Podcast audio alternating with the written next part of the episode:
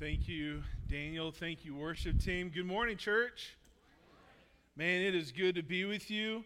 My name is Nick Hill. I have the privilege of serving as one of the pastors here at Solid Rock and excited to be with you. We're going to be in John chapter 17. So if you want, go and start getting there. Uh, phone, Bible. If you don't have one, there are Bibles underneath all the seats. Uh, please feel free to use that. It's also a free gift. So we want you to want to make sure that you have a copy of God's Word today. And so, as we get ready to dive back into John chapter 17, just to give us kind of a context of what we've been looking at, um, last week uh, we saw God's glory um, being revealed, and uh, we could spend so much time speaking about God's glory, right? Like, if the preaching team just had endless time, we would not be able to take God's glory and fully express it. And then the issue is not just even time. The issue is we don't have the ability, the words, the language, the illustrations to be able to encompass what God's glory really is. And that's a really good thing, right? Because if there's something that exists in the world that Nick Hill can fully encapsulate it for you, it's not that great. All right? It's okay. You can laugh. I mean, I can get close to some things when it's like regarding like an experience or food or like somewhere you should go and visit. But if we're talking about like God's glory, I mean, all I can do is just hope and pray God use whatever words we use to help us understand. And so we are looking at this, this prayer that Jesus is speaking to the Father that we get to be included, to be able to observe, to be able to hear and it's incredible. There's just so much going on in it. And if you remember, like this is just right after the Lord's Supper. Um, Judas has already slipped out, like he's getting ready to betray Jesus. This is in chapter 18, and we're looking for that. The disciples are figuring out what it means to follow after Jesus. They believe he is who he says he is. They've listened to his words, his teaching. They've watched his miracles. They're all in. They're bought in. They believe. They know he is the Son of God. But when we also see that Jesus has already explained to them he's about to leave this world. And the hatred of the world is crashing down upon Jesus as he gets ready to lay down his life for you, for me, and so that we may know what it means to be saved and redeemed from this broken world. And so if you're thinking about this prayer, like that's the context that, that's going on. And he's specifically praying to the Father about the disciples believers, you and I, those who've placed their faith and trust in Jesus Christ. And so this morning, as we get ready to read, we'll start in uh, verse 6. I want to encourage you to please listen and, and really have a heart that is being opened up to hear God's word, to be able to not just hear it, but to be able to have this relational truth, this relational God who we're speaking about, be able to come and transform your heart. Don't think and don't listen so that maybe you can hear for your spouse, or maybe you're thinking, I'm going to listen and hear for your kid today, um, or maybe you're thinking about Gloria. I don't know who Gloria is, but it's just a name that popped in my head. If your name is Gloria, my name is Nick. Most of my relationships start with me forgiving, asking for forgiveness, so this is okay. Um, don't be thinking about somebody else, okay? Because this prayer for the disciples is a prayer for you and for I. When we come and when we gather, yes, there is a community, there is the body of Christ, we are connected. It is important for us to gather together. It's important for us to speak the truth and love to one another, to confess our sins to one another. But let us not just hear these words that may seem familiar, concepts or truths that we, we've known, and allow them to just go in one ear and out the other and not tangibly change our hearts and our minds. This, this chapter is like this r- summary capstone of all of Jesus' earthly ministry. But he's also pointing us to so much more that's going to happen, and for you and for I, that's so true as believers. Like, yeah, we're saved, but there's still so much more that's going to happen. And so I pray and hope today that you are loved and accepted and glad to be here. Jason even mentioned that last week. But if that's all you know today, is that you are loved and accepted and felt comforted or welcome here at Solid Rock, then we've missed a lot. Because when we are in the presence of fa- the Father, when we are in the presence of God's Word, when we are um, filled with the Holy Spirit, and we are fully known, fully trusting in Christ, our hearts are changed forever. Not just the moment of salvation, but for the rest of our lives. So that's what's at stake this morning. That's what we're hoping for. That's what we're driving at. And as we continue to read God's word this morning, I hope that that will be on your hearts and your mind. So let's begin. Excuse me. In John chapter 17, starting in verse 6. he says, This is Jesus speaking to the Father in his prayer. I have manifested your name to the people whom you gave me out of the world. Yours they were, and you gave them to me, and they have kept your word. Now you know, or now they know that everything that you have given me is from you. For I have given them the words that you gave me, and they have received them and have come to know them in truth that I came from you. And that I have believed that you and they have believed that you sent me. I am praying for them. I am not praying for the world, for those whom you have given me. Excuse me, I'm praying for those of the ones who you have given me, for they are yours. All mine are yours, and yours are mine, and I am glorified in them.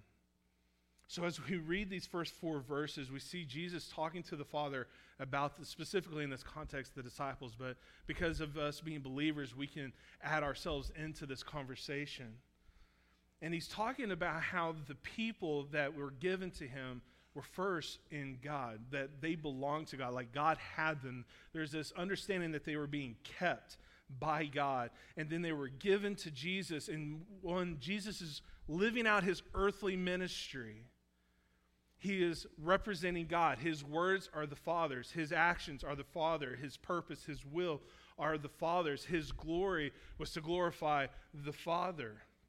We see throughout John that in the beginning was the Word, and the Word was God and was with God. And so we see this inseparate, this, let me get my words right. We see this complete closeness. There's no separation in who the Father is, who Jesus is.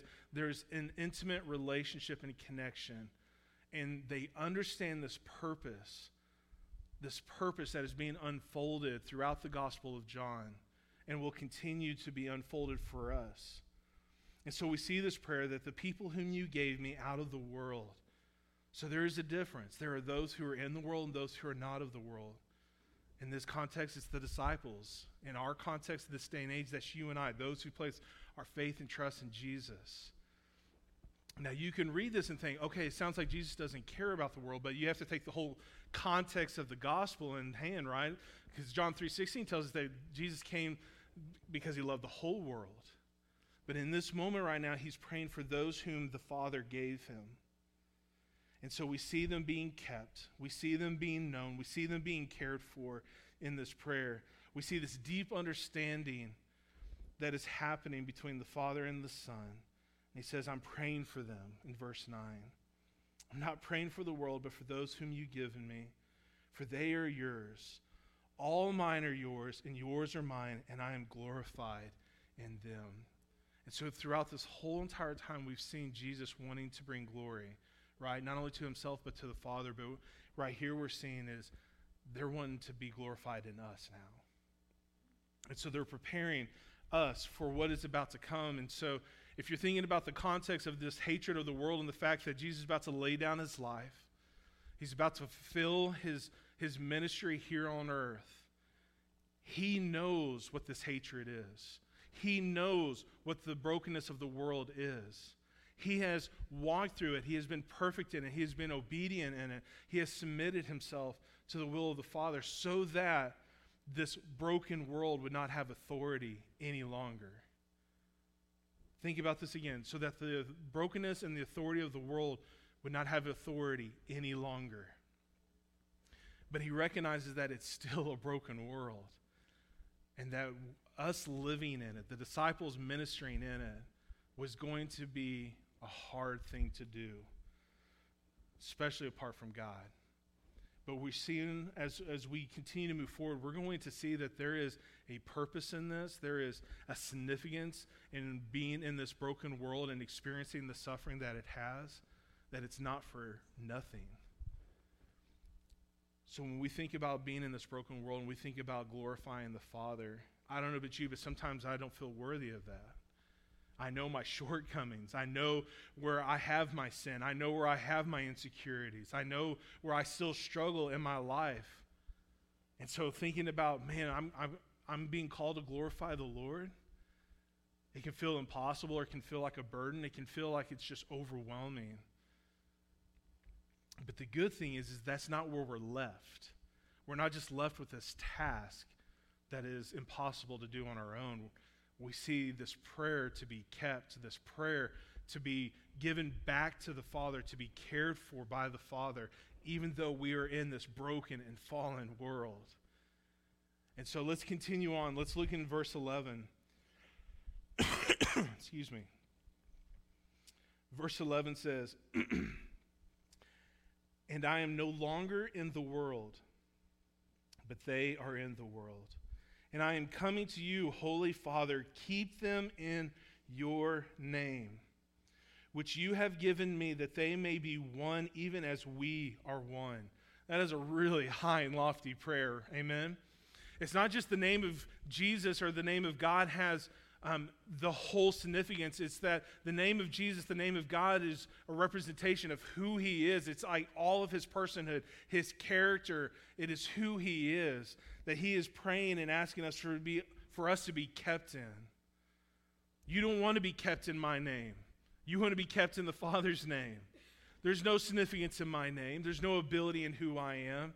But there is in the one that, the, that Jesus is praying to which you have given me, that they may be one, even as we are one. Church, there is not a higher unity or oneness that can be achieved that the Father, Son, and the Holy Spirit have for themselves. They lack nothing, there is nothing in between them. We live in a broken world. We have relationships. You ever just feel when there's something in between you and somebody you care about? Right? Even if it's small, you can feel it. It's significant. And so he's praying that we maybe have this oneness even as they are one. Verse 12 While I was with them, I kept them in your name, which you have given me. I have guarded them, and not one of them has been lost except for the son of destruction, that the scripture might be fulfilled. But now I am coming to you, and these things I speak in the world, that they may have my joy fulfilled in themselves. Church, as we read this and we think about what the disciples have seen and experienced throughout Jesus' earthly ministry, and we see that Jesus has been keeping them safe, that Jesus has been guarding and watching after them. And it's a beautiful picture of even Him being the shepherd and us being the sheep. Like we need it, right? We need this. And so we see Him praying this over us and that He's been guarding us, and not one of us has been lost other than Judas, the son of destruction, that Scripture might be filled. But he says, But I'm coming to you and I speak these things that they may have my joy fulfilled in themselves. It's interesting about this section of the, the prayer is that the desire for us to have oneness, that is a oneness and a unity that you and I have never experienced in our brokenness. It is a oneness and a unity that you and I have never experienced in our brokenness that is only realized in the Trinity and the Godhead. And then we see this other phrase of that they may have my joy fulfilled in themselves. This my joy, that is my joy at the ultimate expression of it. We hear in Scripture that give me joy that's unspeakable. It's, it's not something we can tangibly express or share or, or be able to communicate, but it's something that we are offered this, in this prayer. It's something that God gives to us that we can have this joy that is unspeakable. So there's these two high and lofty ideas of being in one as even they are one, but also having this joy fulfilled. Something that you and I cannot do on our own. And I'm so grateful that the Lord is praying for this for us. 14 says, And I have given them your word, and the world has hated them because they are not of the world just as I am not of the world. I do not ask that you take them out of the world, but that you keep them from the evil one. That they are not of the world, just as I am not of the world. Church, we can, it's like an understatement, right? To look out in our world right now and go, it's broken, right? It's actually pretty easy for us to kind of just put our finger on that one and harp on it. So, yeah, it's broken. We've seen consequences in 2021 and 2020, and just so much suffering by the evil one, by those who are being led or tossed to and fro in that. But we have to understand that the destruction, the destruction of this world, the brokenness of this world existed prior to 2020. Our greatest needs have not been elevated because of 2020 and 2021 or 2022 and what may happen. Our greatest need has been existing since Genesis chapter 3 and our brokenness and our deadness and our separation from the love of who Jesus is. If we are now just becoming aware of that need because the world looks crazy right now, then we've been missing what the true need is. We don't need to get caught up in all of the symptoms that come from brokenness. The root of it is we are dead in our trespasses apart from Christ. There is nothing good in us, nothing alive in us. Why wouldn't we be destructive? Why wouldn't we be riotous? Why wouldn't we be divisive with our words? This didn't just happen because of COVID or 2020 or lockdowns or government. We need to know. There's probably been a time in our conversations with one another where we're like, man, you remember a time when like life was really good? Right? Like we kind of like daydream about it. You're like, man, you remember our restaurant was open and or, you know, somebody didn't come up and just say something snide at the gas pump. But you know what, though? There were still people broken and lost. There were still people that you knew that maybe life looked okay on the outside, like they were smiling, they kept their lawn mowed, and they put their trash cans up, but were destined for hell because they didn't know the love of Jesus Christ. The brokenness and the suffering of this world is real we don't even have to go to the extremes of what we would call hideous or the worst sins for that to even impact the economy of who God is. Because listen, even the smallest social sin that we would talk about, white lie, is enough to separate us from the love of Christ forever. Even a little leaven leavens the whole lump. That means even the smallest amount is enough to make you not able to be in a relationship with a true, holy God. And so he's praying for the disciples. He's praying for you and I because the suffering in this world is real. And let's be honest, we tend to not want to suffer. Anybody like suffering? Okay, nobody's raising their hands. I'm in the same boat.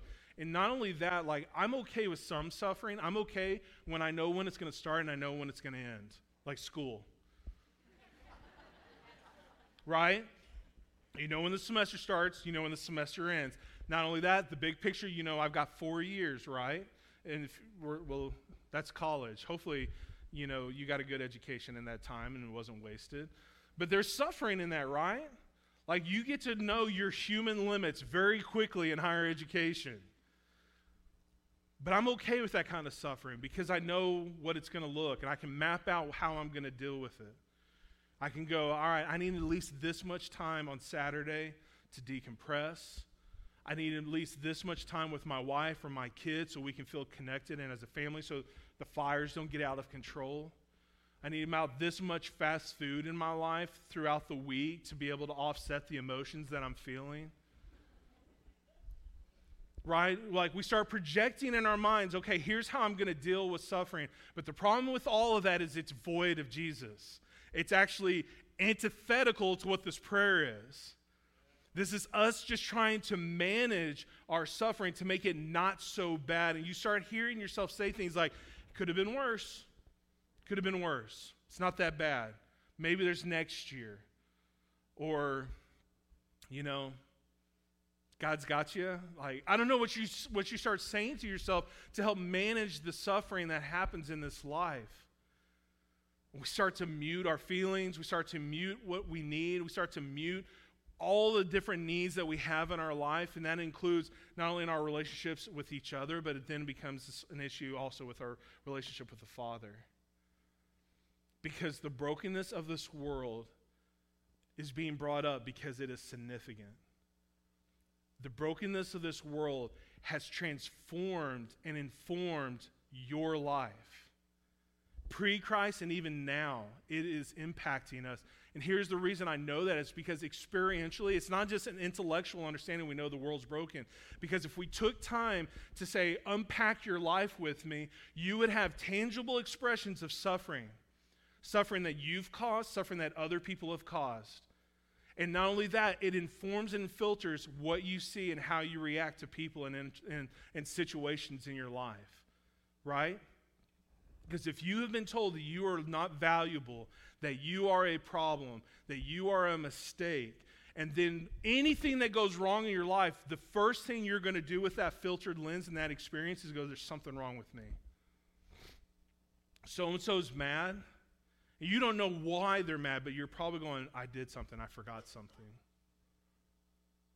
So you start trying to filter in the gaps with your experiences, what you know to be true. And that's what the broken world does to us. Is we start trying to filter and, and run everything through, and it doesn't make sense, especially if you don't have transformational knowledge of who God is. Because then you start wondering, is God a liar? Is he unable? You know, one of the biggest things that Pharaoh did to the people of Egypt is he made life even harder for them when God entered the scene because he wanted to make God look like he couldn't do it. He wanted God to look like he was incapable or that God was full of it, who said, Yeah, I'll help you out, but then just left. So we cannot undersell the significance and the brokenness of this world. The very thing that God is asking us to be a part of, but yet to not be of it. That means we are in desperate need constantly of the presence of God. And there's some other things, but we haven't read those yet, so hold on. They're so important because, guys, seriously, in our brokenness, in our suffering, this world, people tend to just mute it down or they tend to explode it out or they tend to isolate themselves from important relationships to be able to manage and deal with what's going on. Kay and I have been married for 11 years. We're going on 12 next. And I can't tell you how much I wanted our testimony and our life and story to be like we did it right. We did it right the whole way through. No, no nagging, no reactions to nagging, no, no sin, no suffering, no hurt, all of those things. Like we were just going to have it all figured out. Like that's not hers. This is me being honest with you. But guess what? I'm a broken person. And it wasn't just like I didn't want to take the trash out. I have woundfully like sinned against my wife. And for her to be able to be transformed by the gospel, to be able to receive my hurt and then forgive me, to love me, to treat me better than what I deserve, only happens because of a transformational relationship with Christ in our lives. Because when I'm hurt, when I'm wounded, I want to pull away. I don't want to press in. I don't want to reconcile. I want to just not feel it anymore. But there's something about this prayer that reminds me that God is pressing us forward. It's not just about that I got hurt, there's something that God is wanting to redeem in me. There's something that when my wife is not just hurt and I'm the sinner, God is wanting to redeem something that's broken, to sanctify this broken heart. Think through with us uh, the Mark 2 where the, the, the friends bring their paralyzed friend and they're like, this is his need, he can't walk. But through that suffering, what happens? Jesus says, no. What's easier, get up and walk or your sins are forgiven? What's the, mo- what's the priority here? It's not to make his earthly suffering go away, it's to make his eternal suffering go away. It's not about his legs working again. It's about him being reconciled in unity and that oneness that we just talked about with the presence of God. So often when we're feeling these sufferings, we ask, Lord, take these sufferings away when we really need to be saying, like, Lord, what are you doing? What are you working in us? And the hard part about that means is you got to be honest and you got to be transparent about what's going on inside of you. Whether that is fear, whether that is hurt, loneliness, anger. All of those things need to be known All those things need to be brought to the surface so that the tangible truth of who God is, His Word, His presence, can meet you in that. In church, until we do that, we are going to be missing it a lot. I'm reminded of 1 John chapter 5. It talks about that we are children of God, but Satan is the ruler of this world. Means he's actively working.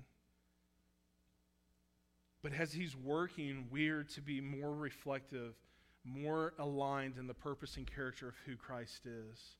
And he does that by meeting us where we're at, by being relational, by being who he is by breaking the bonds of sin and shame, by healing broken wounds. And as we become more like Christ, when we start understanding our sin and our suffering as part of this process of redemption, that suffering has a very big role in our life, then when we call upon the name of the Lord, we are able to run to it and find refuge, the way that Proverbs 18 calls us to. Think about it this way if you are going through suffering and you are actively rebelling against God, it's hard to find refuge in who He is. Okay? It's just the truth.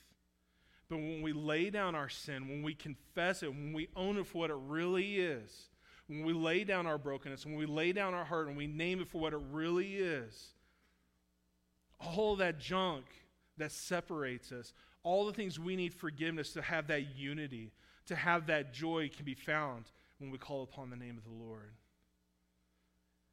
And it's not about perfection. It says, it talked about the disciples in the first section we were talking about. Guys, they were not perfect. Peter has not yet denied Christ.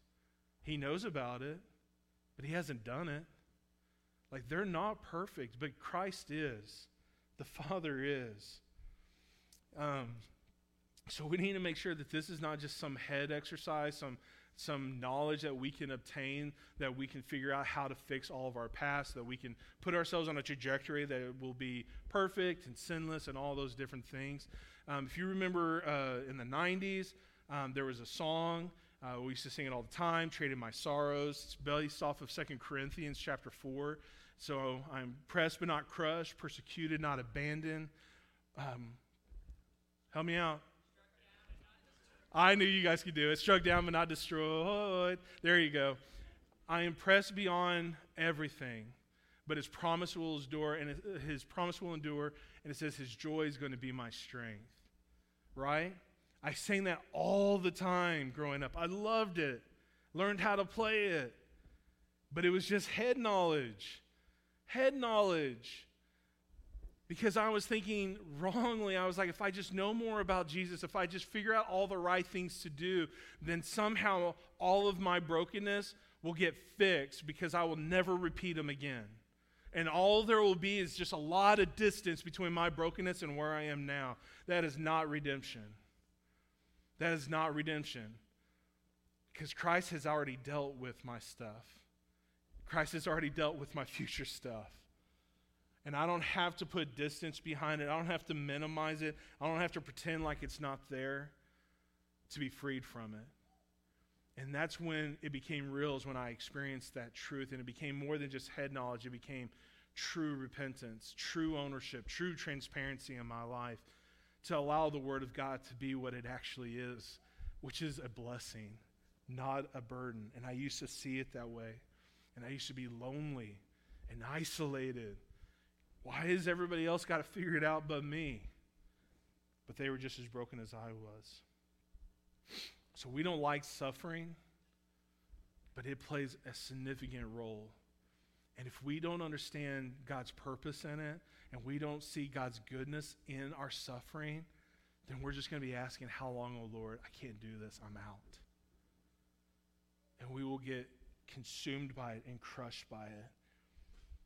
And so the joy is not found when the suffering ends. The joy is not found when we're finally in eternity completely. There is joy and there is hope in that. But the whole prayer has been that you are being kept in the presence of God. If you're a believer, if you've placed your faith and trust in Jesus Christ, then you have the presence of God. The Holy Spirit is in you. You have the presence of God through His Word. We don't have to wait. We don't have to wait. So we are being kept in the presence of God.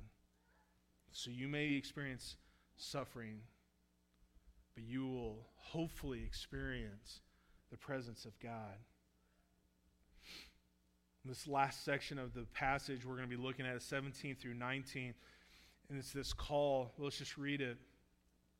John 17, 17 through 19 says, Sanctify them in the truth. Your word is truth. As you sent me into the world, so I have sent them into the world. And for their sake, I consecrate myself that they may also be sanctified in truth. Sanctified basically just means it's separated out. There is nothing like who God is. He is holy, blameless. Our words cannot fully obtain what that looks like. And so we are being called to be sanctified, to be separated out of. So we're not talking about the domain of darkness as some geographical thing where we're getting to move out of the neighborhood. But what we're talking about is that our who we are, our being, our nature, our soul is being sanctified. It's being transformed. It's being renewed, that it's no longer looking like the local address we grew up in. It's starting to look like this kingdom address that God has given us. And all of this is happening because of this prayer. All this is happening because this prayer for us to be sanctified in the truth, your word is truth. I mean, that's what Jesus came, right? He is the word, He is the truth. He came so we may know it. And not just know it, but own it, experience it, be changed by it, live our life by it, meditating on it. This was a concern that Jesus had for the disciples and for us. That's why it's in the prayer. He knows we're going to be going through some really hard times, so he's saying, For their sake, I consecrate myself that they also may be sanctified in truth. It's not a little thing, that is a big thing. It cannot just be head knowledge, it has to be something we've experienced.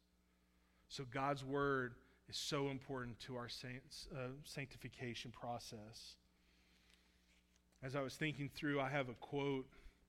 Um, there's a doctor that I was reading her book, and uh, she's talking about suffering and talking about suffering in a way that like we don't always deal with it well, right? And so let me just read it for you. So she's talking about suffering, suffering to the extent that we disguise our weakness and justify our sin. We will neither experience nor display God's might and majesty for a watching world. He gives rest to the weary, strength to the weak, healing to the broken, redemption to the sinner.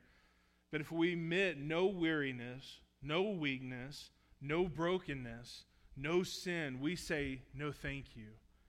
We say no thank you to God's power, forgiveness, healing, and redemption. Church, we are called to reveal all of this. We are called to be honest about our weariness, about our brokenness, about our sin all of those things, to be honest, not to minimize them, not to give them cute little names that doesn't sound as bad as saying, I was angry at my wife. We say things like, I was frustrated, perturbed. I don't even know what that means. I've never been perturbed a day in my life. I've been angry. But until we're willing to own all of those things, and here's, I'm going to be honest with you me being weak is not one that I like to admit. I don't want to admit that I'm weak. I don't want to be needy. I don't want to depend upon people. And sometimes that means I don't want to depend on God. I want to be helpers to other people, but I don't want to be a burden to someone else. But we're called. God says, Give me your burdens. Right? It's the whole of Scripture. Why? His yoke is easy, and his burden is light. And so it's admitting and owning our weakness. There's some goodness in that. Not some, there's a lot of goodness in that. Because if I'm not willing to admit that, then I can't be transformed by that. Not because God is unable, but it's because I'm not willing. So we end up saying no thank you to God's power, forgiveness, healing, and redemption. Church, please, please, please do not just come and show up and hear and say, man, that was good thought, that was good food, and then never be changed again. Discipleship is important, right? We are called to make disciples. Why? Not just for your good, because once you have been discipled, then you are called to make disciples. You are all called to be disciple makers, those who have placed their faith and trust in Jesus. You who are all here who have believed in faith in Jesus Christ are here because someone discipled you, because somebody poured into your life. And this is not me guilting you or trying to make you feel bad that you need to go start serving somewhere. But I'm just saying, like, God is doing something in you, not just for you, but something bigger. So that a watching world, so that the brokenness around us can know the love of Jesus in a tangible expression. How do they know that we are Christians? By our love. What is it that leads to repentance? It's the kindness of God. How do you get there if you're muting everything else? You can't. You're just getting by as best as you can.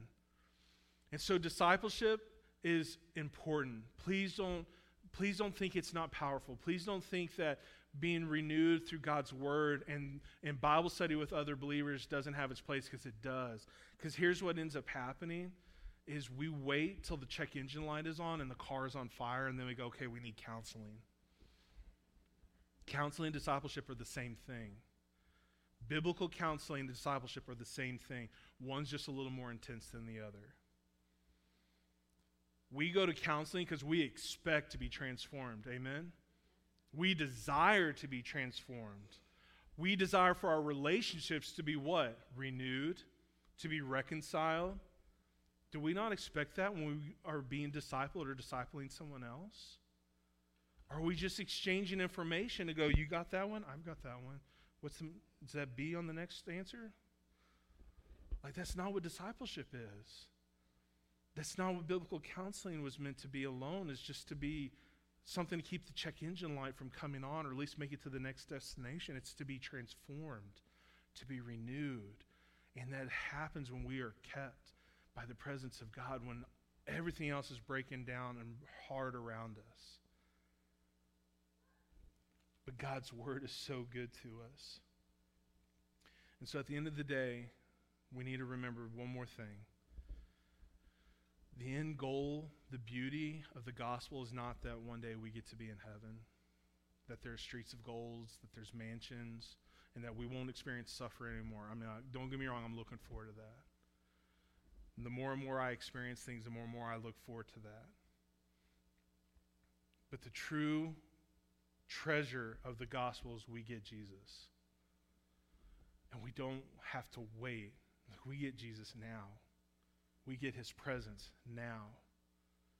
We will get it in a whole new level later. And yes, it is going to be great. And we are hoping and looking forward to suffering being no more.